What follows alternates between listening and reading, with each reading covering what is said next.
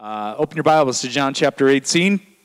Uh, like I said last week, we took a break from the book of John from our series called The Word, and uh, we talked about baptism, that identification and glorification piece, uh, those elements that are such an important part of baptism. And uh, today we're back in the book of John, and this is John's recording of the gospel of Jesus, the good news of Jesus so that those who would read these words, like he says that in, in John, uh, I believe it's John chapter 20, that these things have been re- written, that they've been recorded, that you might believe.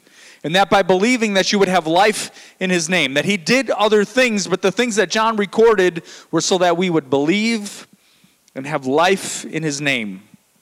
And so, over the last couple of weeks, been looking at the high priestly prayer. I preached a message, Josh preached a message, Dan preached a message coming out of that high priestly prayer about the glorification of Christ.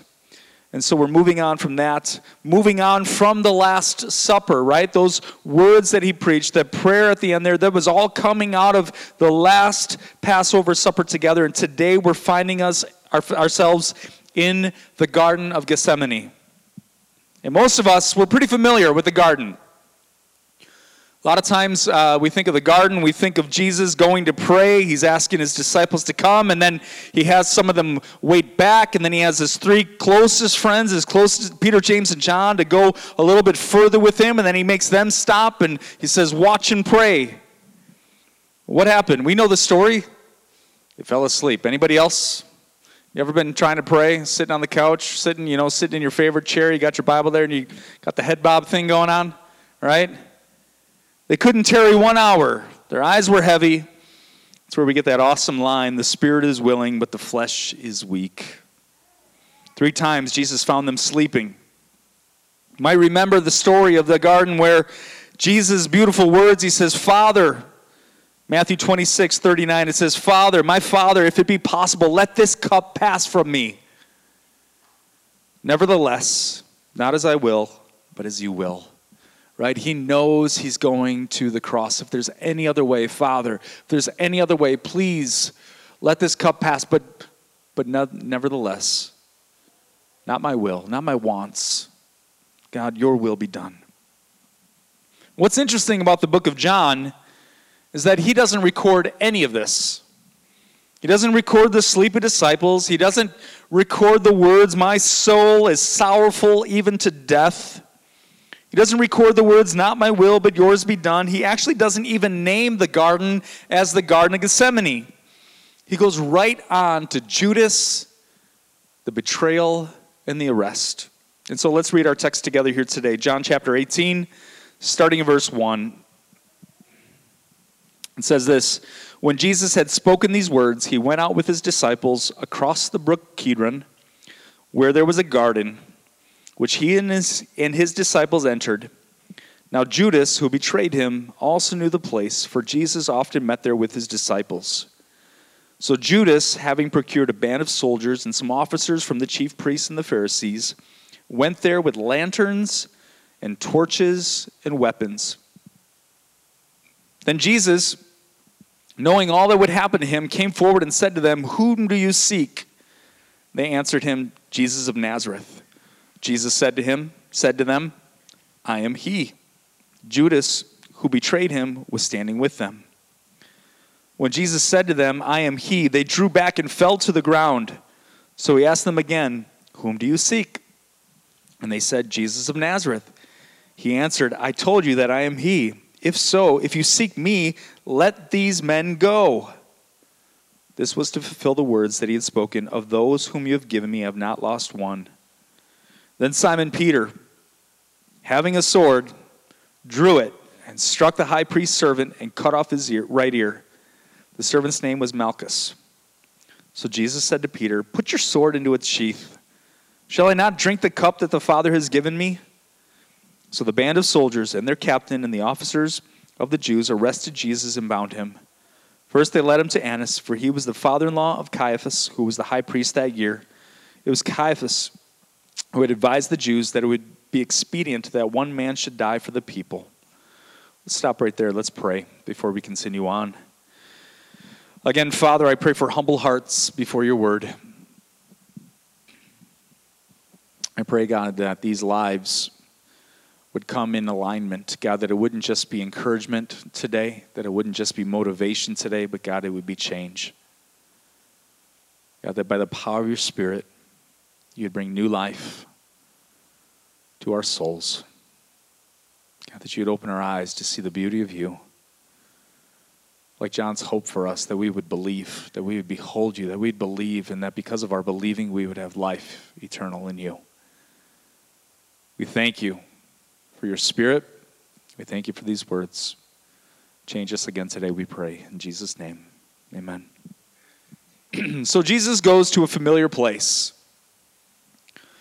It's a place where he met his disciples often.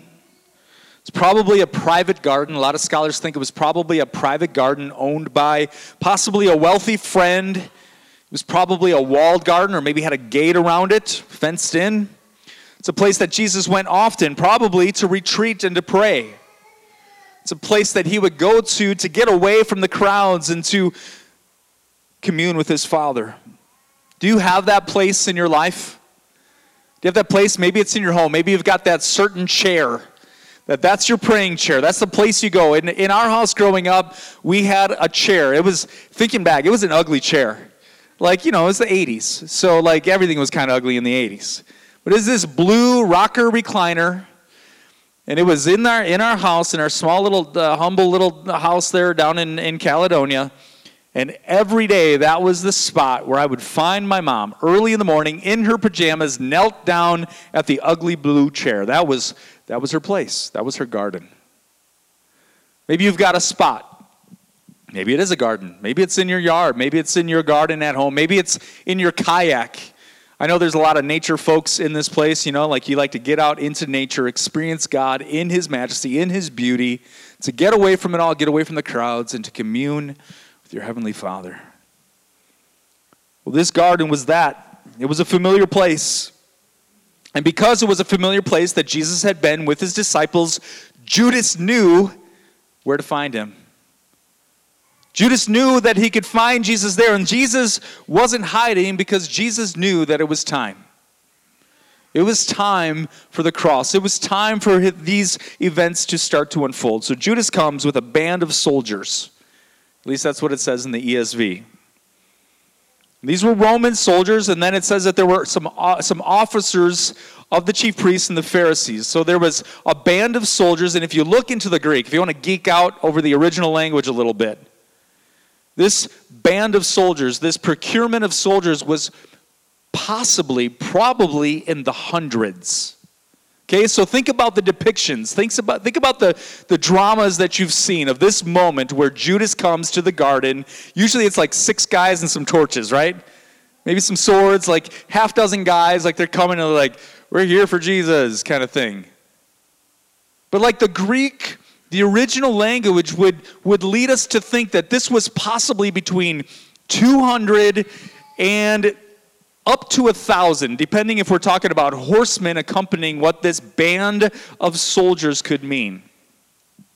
So you have this band, you have this cohort of soldiers. These are Roman soldiers, but then you also have these officers from the chief priests and the Pharisees. So these are some of like the temple guards.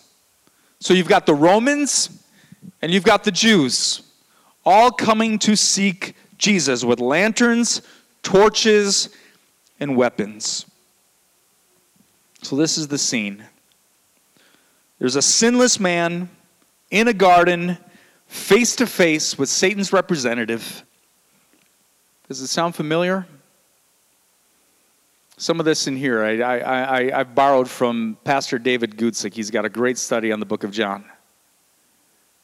But think about that. A sinless man in a garden, face to face with Satan's representative, right? It says that Satan entered Judas. Jesus said, Go do what you're about to do. Sounds familiar because there was another sinless man in a garden, face to face with Satan's representative. His name was Adam. That man, unfortunately, was not like Jesus. Should have stepped in when his wife was being deceived. But instead of stepping in, he was passive. instead of remembering and fighting for the words of God, instead of holding fast to the Word of God, he allows the Word of God to be twisted and undermined.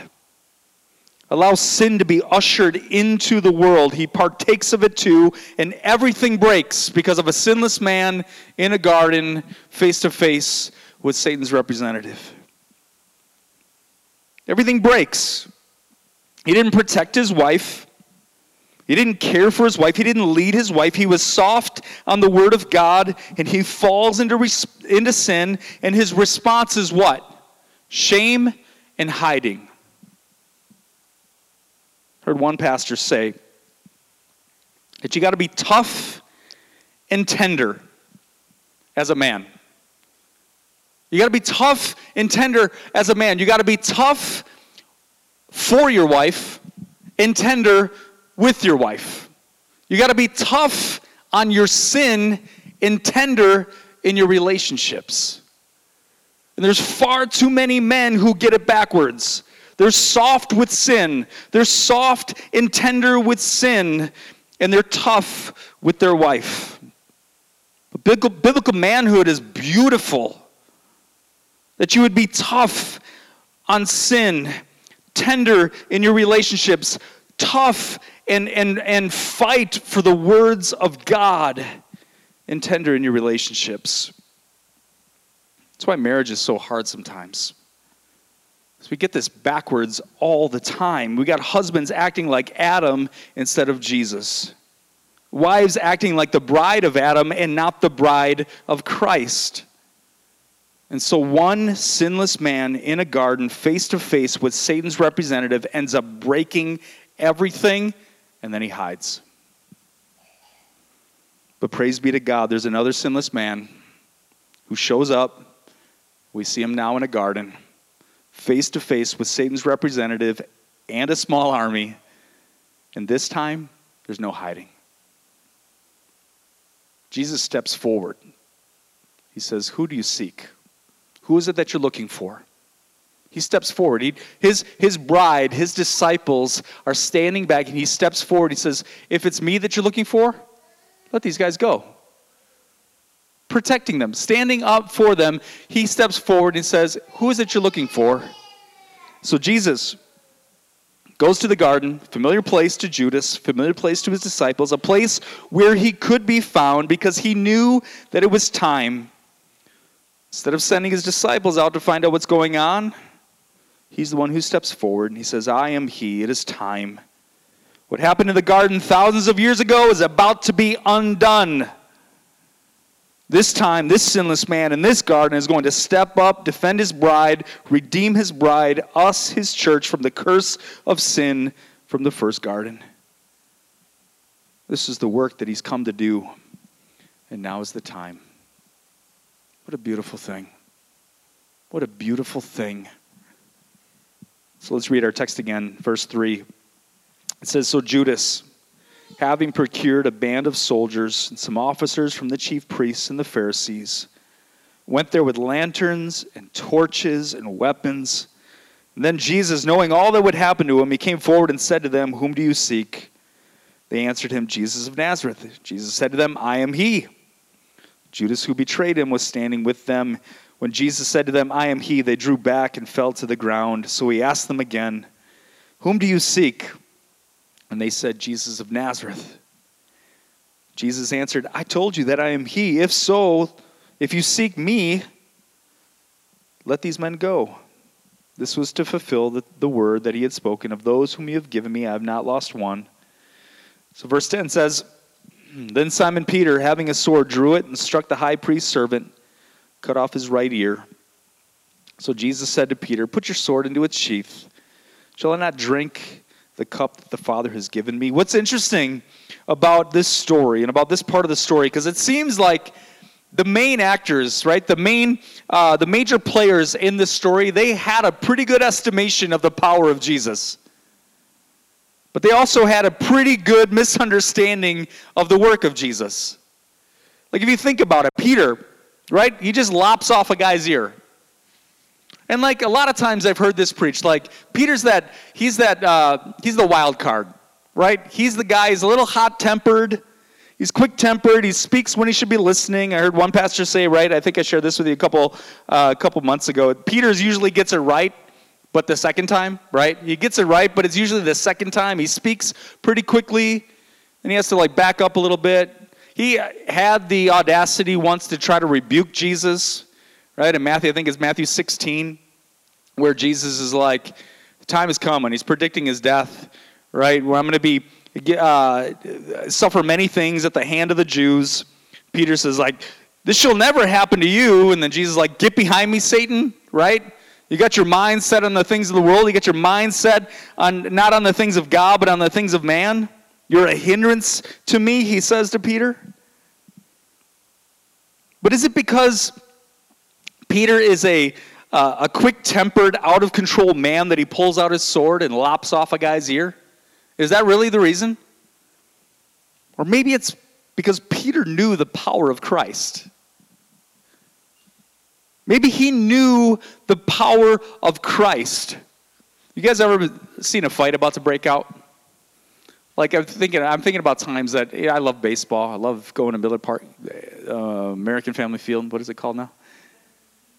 Like, and you go and everyone's tailgating. It's a great time, playing bags, throwing the ball around, whatever it is. But inevitably, people start drinking and fights break out. You ever walk past one of those awkward fights where it's like, all right, kids, let's go, come on. What's funny to me is oftentimes there's a little guy out front, right? There's a little guy out front who's got the big guy behind him, right? And it's funny how that little guy is pretty bold when he knows that the big guy is behind him, right? He's always the guy who's out front starting stuff really, when you're looking at him like, oh, I don't know if you can back that up, man. But he's got the big guy waiting behind him. I kind of wonder if that's Peter sometimes, right?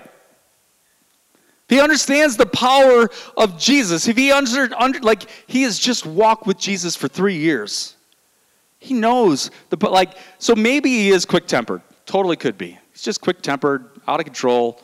These guys come up. He's like, "I'm going to defend you, Jesus," and the lobs off a guy's ear could also mean possibly that he understands that me, 11 other dudes, and Jesus, because we got Jesus, hundreds of soldiers, no big deal.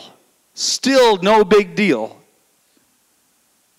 Didn't matter how many soldiers, didn't matter if Satan was controlling Judas. These fishermen types and Jesus was enough. Hundreds of Roman soldiers and temple guards were still no problem. They were still at pretty good odds. That with Jesus, no matter what the odds, there is victory. Do you understand that? It doesn't matter what the odds. With Jesus, there's victory. In your life today, I don't, whatever the situation is, whatever you think the odds are, put it in the hands of Jesus and see what he can do. Understand his power and his love for you. It's kind of like what we came out of, out of worship today praying. Like, put your life into his hands. Put your troubles into his hands. Put it all into his hands, knowing that He is all powerful. No matter how grave the situation, no matter how bleak, all things are possible in the hands of Christ.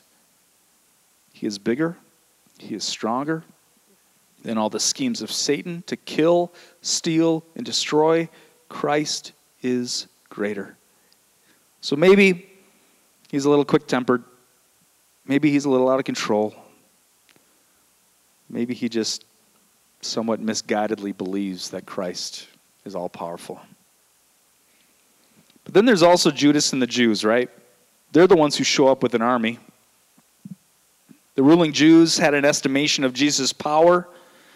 They had a misunderstanding of what Jesus came to do, but it's in a little different light. They've seen his influence. They saw the signs that he could do. They saw his wonders that he was performing in front of the people. More and more people were following him, and it was creating a stir and a disturbance. The ruling Jews, they, they just couldn't handle it anymore. They're occupied by Rome. They know that if this Jesus character, if he keeps gaining uh, momentum, it's going to cause great harm for us. We're occupied by Rome. They're lording themselves over us. If this new king, this Jesus character, rises up and we Jews don't take care of it, Rome is going to step in and not just squash him, but squash all of us. They could see Jesus' power, misunderstood his work, so they got a band of soldiers to help out. Verse 12 again So the band of soldiers and their captain and the officers of the Jews arrested Jesus and bound him. First, they led him to Annas, for he was the father in law of Caiaphas, who was the high priest that year. It was Caiaphas who had uh, advised the Jews that it would be expedient that one man should die for the people. Remember, that, that's a little callback there to John chapter 11. First time we see Caiaphas in the book of John. One man should die, he says, so that we don't all die. Jesus is going to get us all killed. If he keeps it up, the Romans are going to make it worse for us. We're going to lose our positions and we're going to lose our nation. It is better that one man die for the people instead of all of us dying. Right? He's speaking very pragmatically, but in John chapter 11, it actually says that he's speech, speaking prophetically. He doesn't realize exactly what he's saying. He's thinking, okay, let's just get, it's better that we kill this guy so we don't all get killed at the hands of the Romans. He didn't know, he didn't completely understand it, but he beautifully articulated the work of Jesus. That Jesus was going to die so the people would be free. Something I ran across this week a beautiful bit of context uh, from William Barclay in his commentary on the book of John. And it's a beautiful contextual detail that I it, it brought all of this together for me this week. So Jesus and his disciples, they just finished what? The Last Supper, right? They're in the upper room. They're, in, they're, in the, they're, they're, they're sharing that Last Supper. Do you remember what that, what that meal was? It was Passover, right? They just shared their last Passover meal together. Exodus chapter 12, that's where it all comes from, right? The spotless lamb sacrifice, blood on the doorposts, who covered them in the blood. The angel of death then would pass over them. Death would pass over the people of Israel. So they just got finished celebrating, remembering, partaking of the Passover meal after Jesus then. We, we just went through five chapters of his discourse from this meal and all of his teaching on. It was five chapters worth that Jesus, on his last night with his disciples, he wanted them to know those beautiful words that we just went through. Let's read verse 1 though. Moving on from that meal, moving on from the Passover, it says this When Jesus had spoken these words, he went out with his disciples across the brook Kidron, where there was a garden which he and his disciples entered. Okay, that just seems like just a little bit of geographical detail, a little geographical marker, but this this beautiful contextual detail that I that I came across this week from from Barclay was just amazing. Okay, so they crossed the brook Kidron. And this is from uh, William Barclay. It says, All the Passover lambs were killed in the temple. They just celebrated Passover. And the blood of the lambs was poured on the altar as an offering to God. I've said this before, like I couldn't imagine what the what the temple was like during this time. The sounds, the smells, the like it's a lot of bloodshed. On one occasion, it says the number of lambs slain for the Passover was immense. On one occasion, 30 years later than the time of Jesus, a census was taken, and the number was 256,000 lambs slain for Passover. It's a lot of bloodshed. We may imagine what the temple courts were like when the blood of all these lambs was dashed on the altar. From the altar, there was a channel down to the brook Kidron. And through that channel, the blood of the Passover lambs drained away. When Jesus crossed the brook Kidron, it would still be red with the blood of the lambs which had been sacrificed. And so, as he did so, the thought of his own sacrifice would surely be vivid in his mind. You see, Peter, the Jews, and even Judas, they knew that Jesus had power. That in Jesus there is power, but they didn't understand his work and what he had come to do. That in Jesus there is power, but the real power is in his blood. A power so great that it overcomes death, and nothing beats death. Death always wins, except in the blood of Jesus. This sinless man in this garden, face to face with the agent of Satan, is about to shed his blood, release his power that covers sin and undoes the curse from the first sinless man in the first garden who fell to the schemes of Satan and ushered in death. It's on this night that he's in this garden. They just crossed the brook Kidron the blood of all of those lambs would have poured into.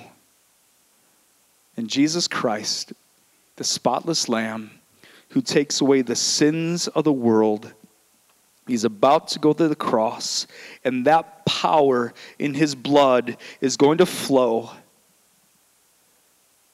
wiping away the curse of death wiping away the curse of sin, that Jesus is going to redeem his bride, and it's going to be at the cost of his own life.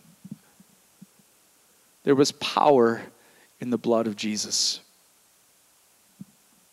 to cleanse you, to wash you, to perfect you, and to make you righteous, to cover you and make you his own. There was power in the blood of Jesus. Have you beheld him? Behold the Lamb of God who takes away the sins of the world, John the Baptist said. Have you beheld him? Have you believed on him? Have you put your faith in him? Because there is power in the blood of Jesus to redeem you, to wash it all away. This morning, as we conclude, Have you believed on him? Have you put your faith in Christ? If not, today's your day to believe on him, to behold him, and to allow his blood to atone. And sh- it, it's been once and for all.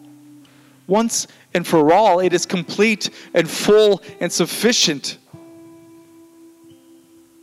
His blood covers cleanses us and washes us clean. Have you believed on Him?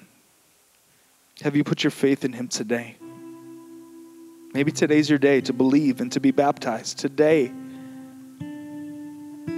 as we wrap up this service and as the Holy Spirit stirs you, and I would implore you to respond.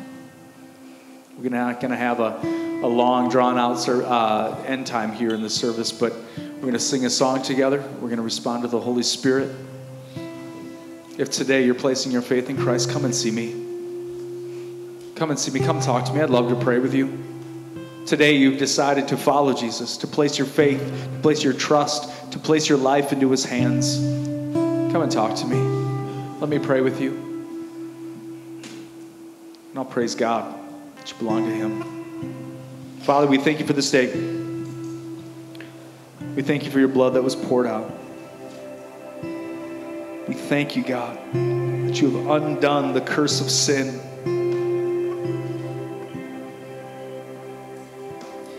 God, that you've undone the curse of death. That there was power in you and there was power in your blood. So, God, for those in this room, maybe, maybe church has just been religion Maybe it's just been something that they've done, but today, God, they feel your Holy Spirit calling them and drawing them to you, into relationship with you. God, I pray that your Spirit would speak to their hearts. God, that they would place their faith in you. And I praise, God, that you are faithful to cover them, that your blood will wash them, make them whiter than snow, cleanse them, and purify them from all unrighteousness. That when they stand before a holy God, that they will stand in the righteousness of Christ because of your blood. I pray for salvation today. Pray for salvation today in our lives. That we would hold fast to you. We wouldn't try to do it in our own merits and our own strength, but we would understand that it has been done in Christ Jesus. The Lamb of God takes away the sins of the world. We thank you, we praise you. Yes, this in Jesus' name. Amen. Let's stand and let's sing together.